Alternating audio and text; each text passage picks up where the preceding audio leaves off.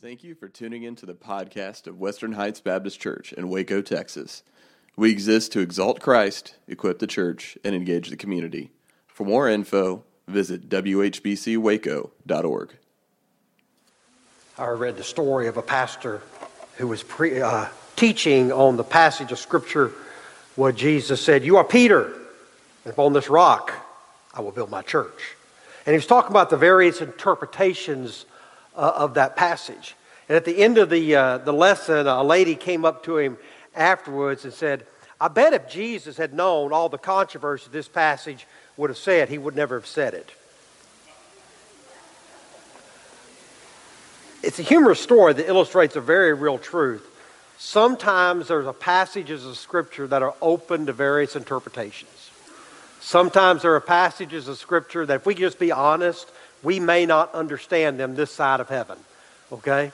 Uh, that's one of the passages we're going to deal with today. We're going to deal with the passage of Scripture that's one of the hardest passages in the New Testament to understand. Uh, I spent a lot of time working on this uh, passage this week, and so what I'm going to try to do is I'm going to try to just simplify it down to the easiest way to understand it, uh, and hopefully we can glean some truths from it that will help us in the midst of these times in which we, we live in. Go ahead and open your Bibles to 1 Peter chapter 3, verses 18 through 22. Uh, this is part 11 in our series on timeless truths in troubling times. Now, I keep reminding you of the title of the series because I want you to remember the context of 1 Peter. 1 Peter, Peter is writing to a group of individuals that are going through some terrible times and they need something they can hang on to. They need some truth that can help them endure the troubling times in which they're in. And so he keeps reminding them uh, of this, these truths in, in, the scripture. So this morning we're going to look at uh, 1 Peter chapter 3 verses 18 through 22 under the heading Victory in Jesus. I know that title is not original with me. I borrowed it from a title of a, of a hymn. Uh, y'all might have recognized it this morning. So uh, hopefully you can see how it ties into our scripture. Follow along as I read 1 Peter 3 18 to 22. For Christ died for sins once for all, the righteous for the unrighteous, to bring you to God. He was put to death in the body, but made alive by the Spirit, through whom also he went and preached to the spirits in prison, who disobeyed long ago when God waited patiently in the days of Noah while the ark was being built. In it, only a few people Eight in all was saved through water. And this water symbolizes baptism that now saves you also, not the removal of dirt from the body, but the pledge of a good conscience toward God. It saves you by the resurrection of Jesus Christ, who has gone into heaven and is at God's right hand with angels, authorities, and powers in submission to him. The first thing I want you to examine as we look at this passage, we have victory over sin. Look at verse 18. For Christ died for sins once for all, the righteous for the unrighteous. He's talking about the work of Jesus upon the cross of Calvary. He's talking about what Jesus did on the cross of Calvary to overcome the power of sin in our lives. The first thing I want you to see as we talk about this victory over sin, I want you to look at the action of Jesus on the cross. Now, to truly grasp what Jesus did on the cross, we've got to understand a little bit about the Old Testament sacrificial system. Uh, we've got to understand that Jesus died for sins once for all. But in the Old Testament, it didn't happen that way. In the Old Testament, they had a system of sacrifices that had to go on continually. Matter of fact, they would go on over and over and over. They would, they would do these sacrifices to receive forgiveness of their sins. But here, Peter reminds his readers, but Jesus died once for all, one time for all time. Now, to truly grasp it, let's spend a little time over in the book of Hebrews. Turn over to Hebrews chapter 7, verse 27. And we'll just look at a few passages in Hebrews real fast, all right? Hebrews chapter 7, verse 27 says this Unlike the other high priest, he, he's talking about Jesus here, okay? He, Jesus, does not need to offer sacrifices day after day, first for his own sins and then for the sins of the people. He sacrificed for their sins once for all when he offered himself. Now turn over a couple chapters to chapter 9. We'll look at verses 25 and 26 of Hebrews 9. Nor did he, talking about Jesus again, nor did he, Jesus, enter heaven to offer himself again and again the way the high priest enters the most holy place every year with blood that is not his own. Then Christ would have had to suffer many times since the creation of the world. But now he has appeared once for all at the end of the ages to do away with sin by the sacrifice of himself. Skip down to verse 28. So Christ was sacrificed once to take away the sins of many people. That once is the phrase once for all, once for all time. So the writer of Hebrews talks about how Jesus' sacrifice is different than the sacrifices in the Old Testament. His was a one time sacrifice. He shed his bloods and put away our sins forever. He paid the price that we could not pay, and so he was victorious over sin, the righteous dying for the unrighteous. Now look back over at 1 Peter. We'll get back over there.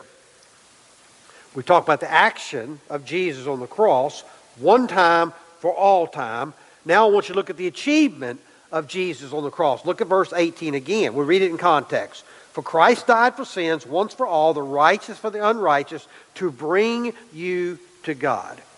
So the reason that he died, the reason he paid the price, was to bring you to God. You see, before Jesus the cross, sin separated man from God. We had no longer had a relationship with God because of our sin. But when Jesus died, he eliminated the separation. He eliminated the separation that existed between God and man. And it says, when he did that on the cross, he has the ability to bring us to God. And it's an interesting word that he uses here when he talks about this, this idea of, bringing, uh, because it, it's the actual word is a word that's used of an official function in the palace of the king. And the person that would do this is one who would bring people into the presence of the king. Uh, that's what his job was, was to introduce people to the king, to make sure that they were ready, to make sure that they, they had the proper uh, attire, the, the, the proper cleaning, whatever it was, so they could enter in to the presence of the king. So Jesus, get this, Jesus is the one who ushers us in to the very presence of the king. He's the one that does that. It, it kind of gives a new significance to the verse John 14, 6, when Jesus said, He is the way, He is the truth, He is the life. No one comes to the Father except what? Through me. So, in other words, Jesus introduces us to the King. Jesus is the one that makes it possible for us to enter into the presence of the King. He went to the cross, died for our sins to bring us to God. Listen, there is no other way for people to meet God than through Jesus. There aren't many ways to get there. There's only one way to get to heaven, and that is through Jesus Christ. Jesus said, He is the way, the only way to get there. Some people like to say that there are, there are many ways to get to heaven. There's just different paths you have to take. They said it's kind of like flying to New York City. They said if you go down to the airport, there's many airlines that fly to New York City, and there's many flights that will take you to New York City. It doesn't matter which airline you fly, it doesn't matter which flight you get on, they're all going to take you to New York City. However, there's a flaw with that, uh, with that understanding. We're not talking about getting to New York City, we're talking about getting to heaven. That's where the difference is. And the Bible says, Jesus says, I alone am the only way you're going to get to heaven.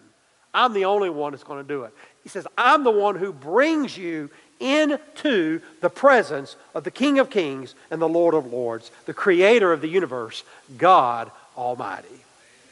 So we see the, the victory over sin that Jesus gives us. Let's look second at the victory over the grave. Look at the last part of verse 18. It says, He was put to death in the body, but made alive by the Spirit. Now, you will remember that when Jesus died, they placed him in a borrowed tomb.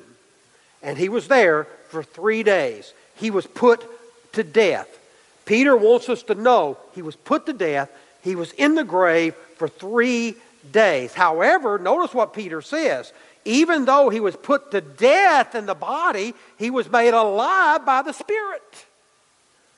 He was made alive by the Spirit. So even though his body may have died, his spirit lived. You remember the, when Jesus died up on the cross, what did he say? He said, Father, into your hands I commit my spirit.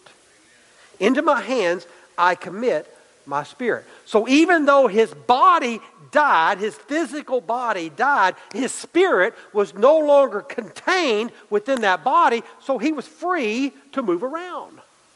He was free because he was no longer limited by time or by space because his spirit had been set free from that vehicle, that vessel that contained it. And then verse 19 says this through, let's go back and read verse 8 again. He was put to death in the body, but made alive by the Spirit, through whom also he went and preached to the spirits in prison. Now, during the time that he was out of his body, during the time that his body was in the grave, Jesus took a journey and he proclaimed a message. Uh, he proclaimed a message. Uh, this is where uh, the passage gets real difficult, okay? This is where we move into some difficulty in this passage, trying to understand it. I spent a lot of hours on this passage. I'm going to try to, I'm giving it to you in about, I think on my sermon, it's about, uh, about three quarters of a page, okay? Uh, so uh, I'm going to try to give it to you as easy as I can understand it. So he goes and he proclaims to uh, these spirits that are in prison. The first question we have to ask is who are these spirits in prison? Verse 20 tells us that these spirits who disobeyed long ago when God waited patiently in the days of Noah while the ark was being built. So these spirits in prison are associated with the time before the flood. So who are they? Who are these individuals? Uh, some say that they're lost souls before Christ, but they can't be lost souls before Christ because they're definitely attributed to the time pre flood. This happened before the flood. Some say these are angels, or they say they are the sons of man affiliated with Genesis chapter 6, when the sons of God and the sons of man uh, had, had uh, sexual, the daughters of men and the sons of God had uh, sexual relations in that sense. However, I don't think that's the case because nowhere in scriptures are angels ever called sons of God. Nowhere in scriptures that ever say that. So I, I don't think that that's, that's fair to say that.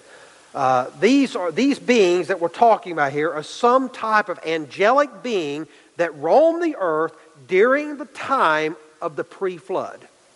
These are the angels, spiritual beings that roamed around during the time that Noah was building the ark while God was waiting patiently for people to turn to him because it says that Noah preached. Noah proclaimed the message for all those years.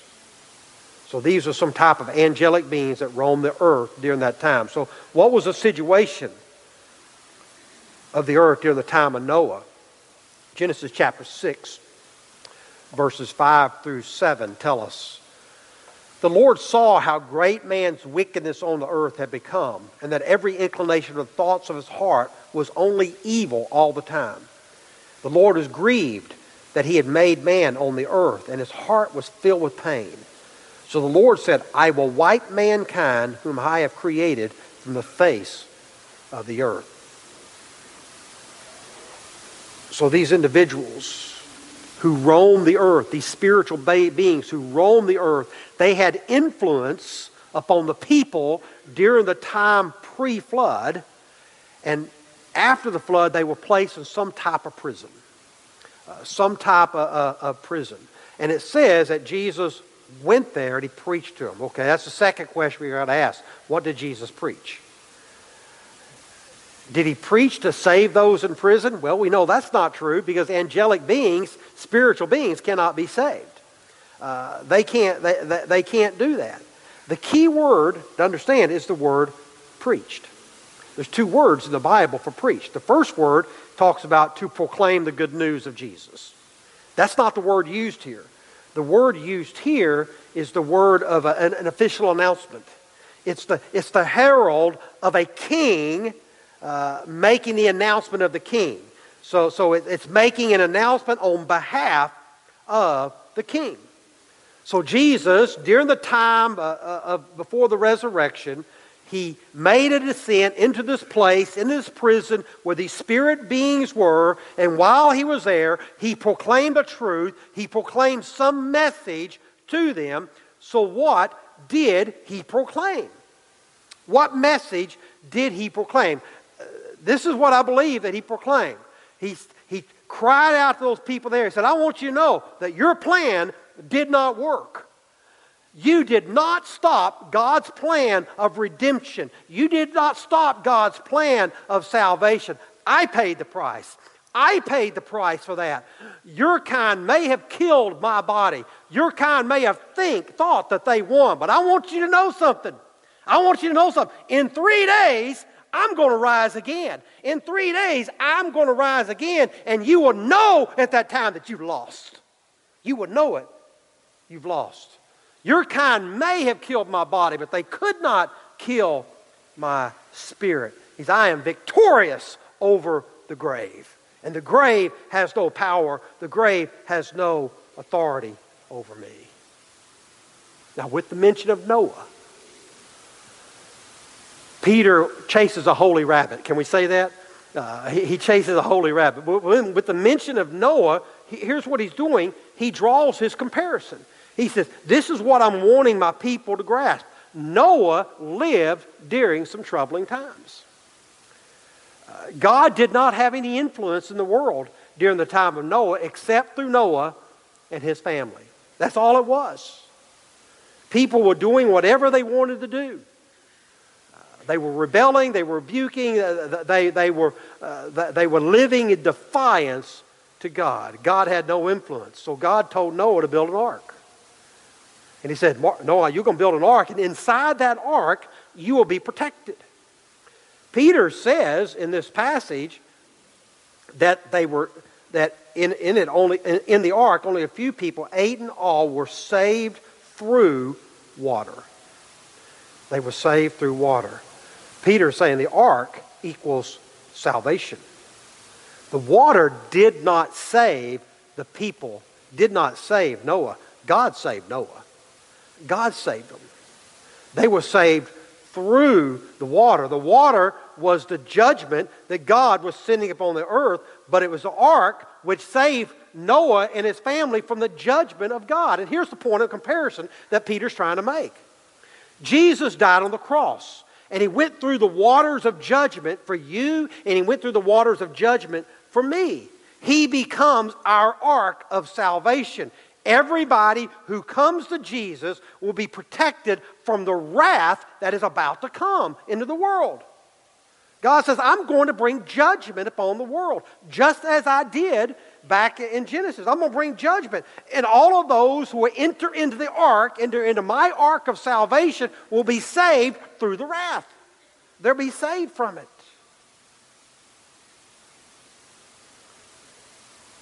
Peter now brings that illustration to the New Testament with an understanding of baptism. Now, some people look at this passage and they believe that uh, this proves that baptism saves them.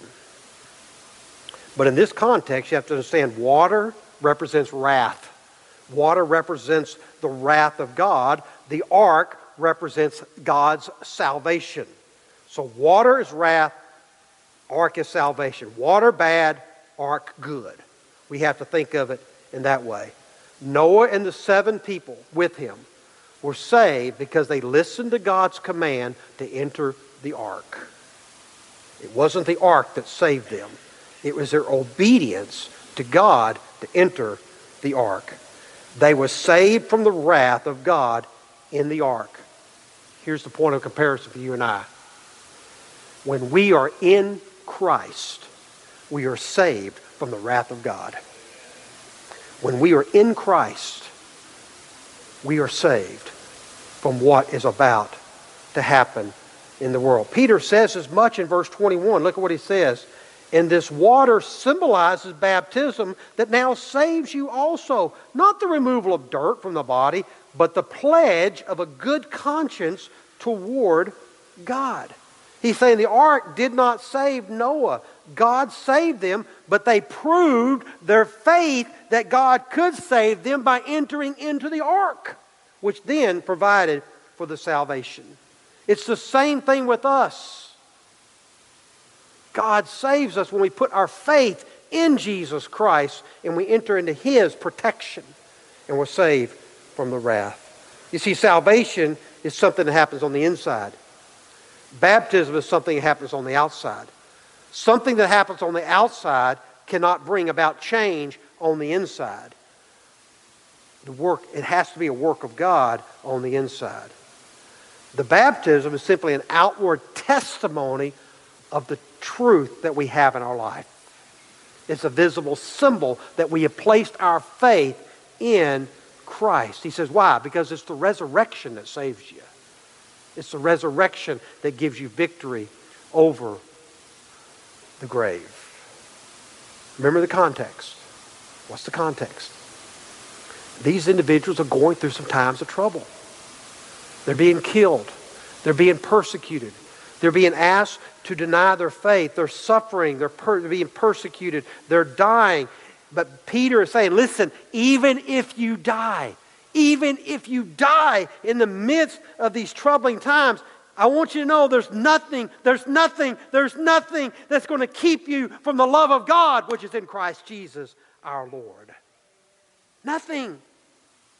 Even if you die, yet you shall live. So we too can echo the words of Paul.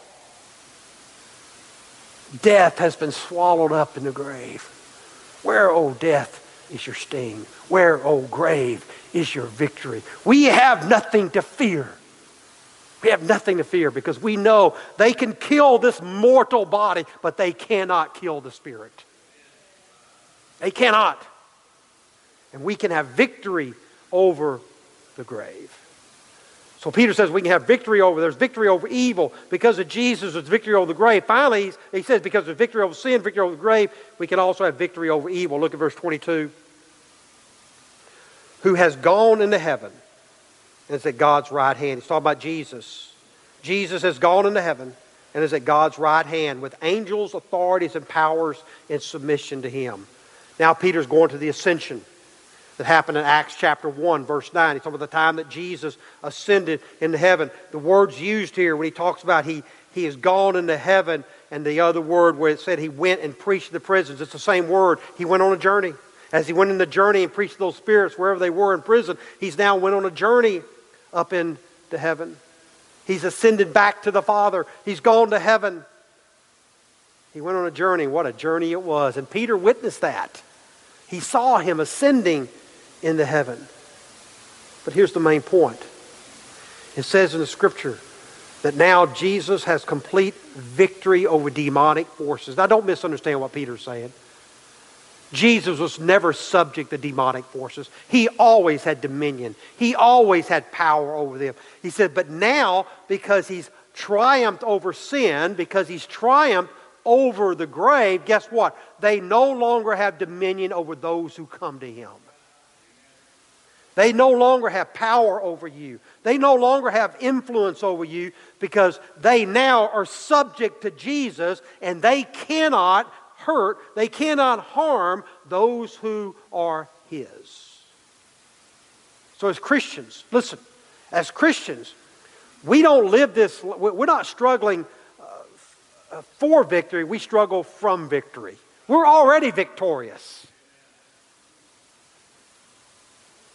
And we can cry out with the Apostle Paul If God is for us, who can be against us? If God is for us, who can be against us? Now, that is the timeless truth that you need to hang on to. As you're living in these troubling times, as you're living through these times of testing, You need to hang on the truth that God is for you, He's not against you. Whatever this world may throw at us, whatever this world is able to do to us, we can live boldly and we can live and know that our future is secure. Our home in heaven is secure because He won the victory. We too have won the victory. Jesus won the victory. Have you won the victory? You know, I, I thought about that this week. What do we do when we, when we, when we win a victory? You know, like maybe the Bears beat somebody uh, you know, important. What do we, we celebrate, don't we? We, we, we, we holler out, you, do you? We holler out, you know, we, we celebrate. Or, or maybe when, you know, the Astros, they didn't win this year, but maybe when the Astros won the, uh, the game. Or maybe you're a Boston Red Sox fan, when they won the, their, the conference. Or when the Dodgers won the conference. Last night I stayed up late first time in a long time, I actually watched a full basketball game of the Mavericks, and the Mavericks won. I went, woohoo, we won, we won, we celebrate. Oh, well, we got, well, we won. No, what do we do? We celebrate, don't we? Isn't that what we do? We celebrate the victory. Shouldn't we be doing the same thing with the victory we have in Jesus? We ought to be celebrating the victory. I think every Sunday ought to be a dance, a dance lesson. Ooh, thank you, Jesus. Thank you, Jesus. We celebrate the victory. You see, when you begin to understand the truth of this passage, you'll be able to say, Victory in Jesus, my Savior forever. Can you say that this morning? Can you say that you have victory in Jesus? In a moment, we're going to have a time of invitation and give you an opportunity to respond to what you've heard today. Maybe today is the day that you need to put yourself in Christ. And say, Today is the day I'm going to be saved from the wrath that is to come because I'm going to put my faith in Jesus Christ, my ark of salvation. And I too will have victory over sin, over the grave, and over evil because of what Jesus has done for me. Kip's going to come and lead us in a song. Marilyn's going to come and play. I think Cassie's going to come and play. They're going to come up. Would you stand to your feet? Let me pray. Maybe God is leading you to make a decision. We'll invite you to come as I lead us in prayer.